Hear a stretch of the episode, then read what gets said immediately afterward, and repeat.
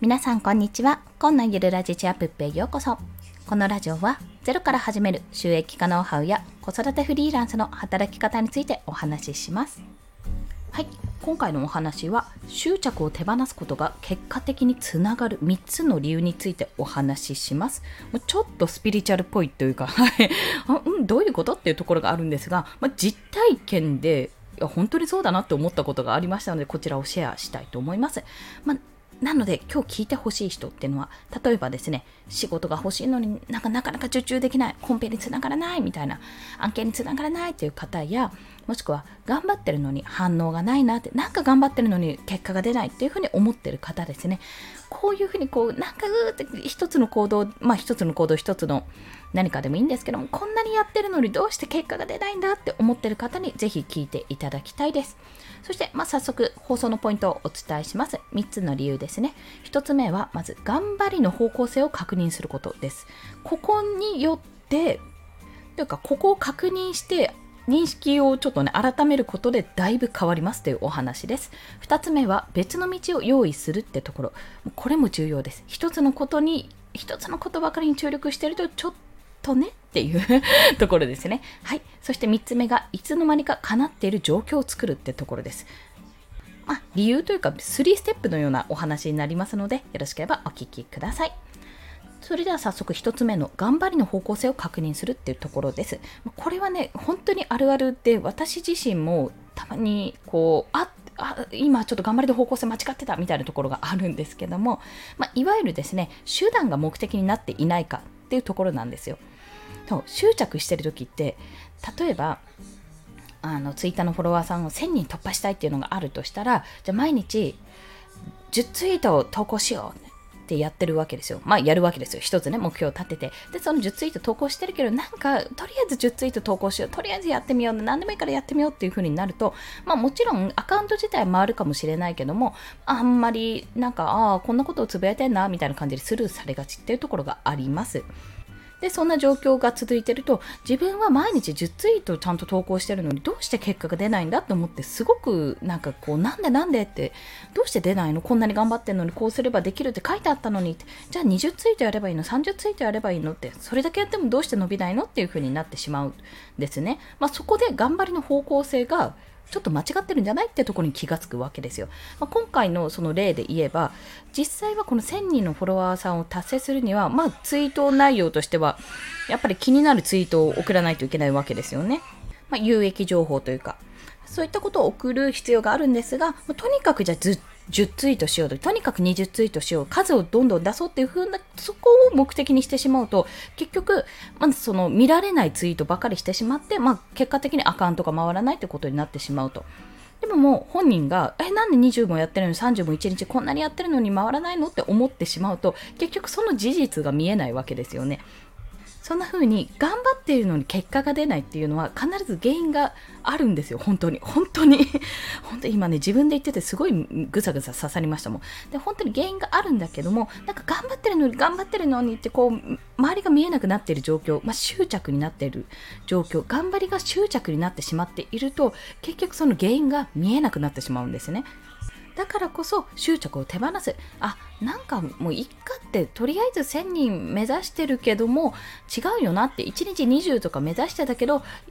いい情報をじゃあ一発ね、1日に1回はツイートしようっていうふうに、例えばそこでハードルを下げるとする。まあそれをすることで、もしかすると結果に何かしら影響が出るかもしれないし、逆にね、全然影響が出ないかもしれない。あ、じゃあこれじゃダメだったのじゃじゃあ次はこうやってみようっていうふうに、ちょっと一歩ね、自分のハードルを下げて、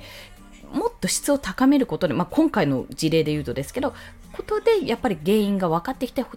ことを試してみることでまた別の事実が見えてっていう風にどんどんどんどんそういう風に攻略が進んでいくのでまず一つ何かねこうこうやんなきゃあんなきゃああやんなきゃって一つの方法で何かを試してるようであれば一回ちょっと立ち止まって別の方法をやってみようとその執着を捨ててみてくださいってあなたの頑張りの方向性はそっちで合っていますかっていうのを確認するってところがまず第一つ。です。第1つ。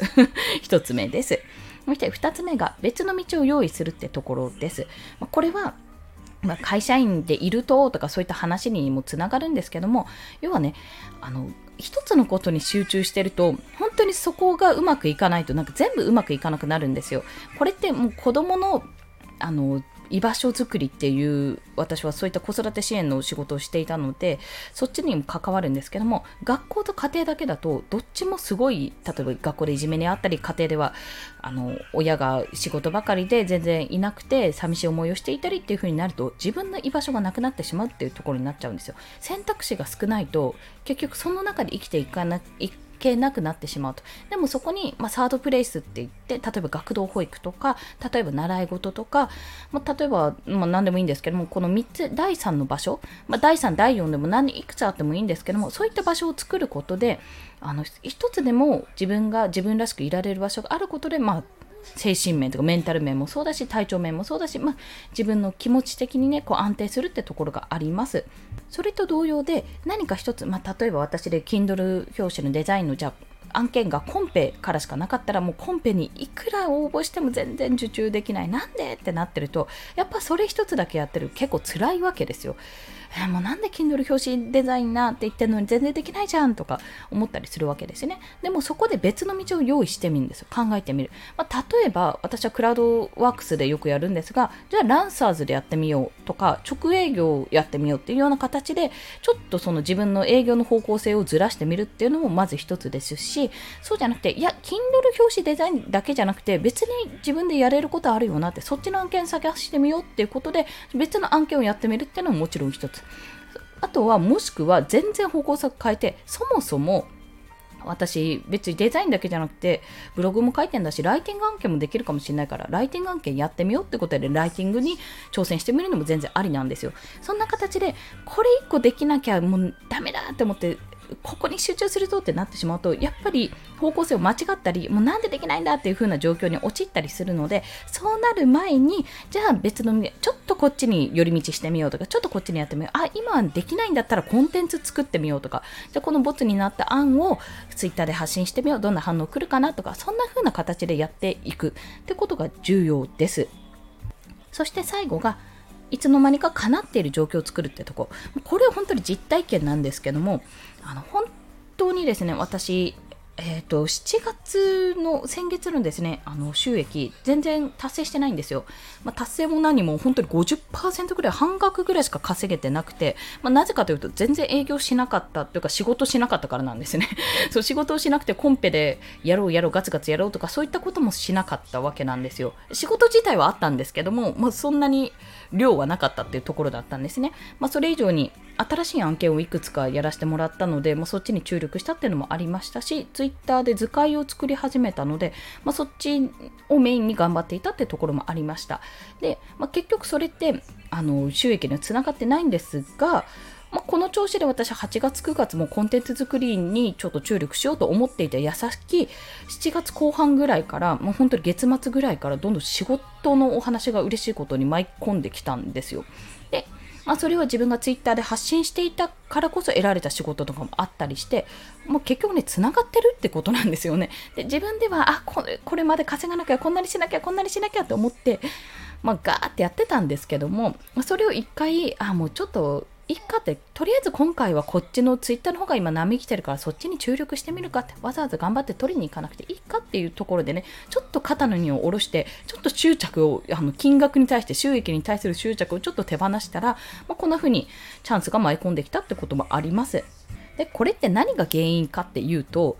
いろいろ多分ね、原因はあるんですよ。ツイッターやってみたとか、まあ、バズったことが何回かあったとか、もう少しずつ図解の多分クオリティが上がってきたとかそういったねいろんな要素がちょこちょこちょこって原因としてはあるものの、まあ、結果的には私の中ではあじゃあ何が何でも稼がなきゃっていうところをちょっと手放していや私は今回仕事じゃなくてゆったりまったりとコンテンツを作ってそっちの方を充実させるんだって振り切った瞬間にそっちが舞い込んでくるどんだけ天の弱な展開みたいなそんな状況だったんですね。でこの執着を手放すことで、まあ、それが自分には思っても見なかったこの収益というかお仕事の話が舞い込んできて嬉しいというところだけじゃなくてこれって何かというと結局余白なんですよ。自分も今じゃあもうカツカツしながらもうこれでコンペ出すぞあれも出すぞってやっていたらおそらくねこんな話は来なかったと思うんですよね。あったとしても断ってたかもしれないんです。でも自分がもう今日は今日はというか8月9月はもうコンテンツ作りするとまったりやるぞイエーイなんて思ってた矢先にまったりやってるんだったらもしかしてこいつ暇なのかなって 周りがね思ってくれたのかどんどんお仕事の話が来るようになるっていう結果になって結局のところ自分の中でカツカツに何かをやるあのゴリゴリゴリゴリこう毎日切羽詰まりながらやるっていう状況じゃなくてちょっと余裕を持とうとゆったりやってみようって思ったからこそその余白の部分に仕事が入れるようになったっていう形だったんです。なので、まあ、結果的に執着、やっぱり何かをこうしなきゃ、ああしなきゃ、こうすべき、ああすべきってところも大事な部分はもちろんあるんですが、それに注力していると、結局間違った方向に進んでしまって、それに気づかないパターンもあるし、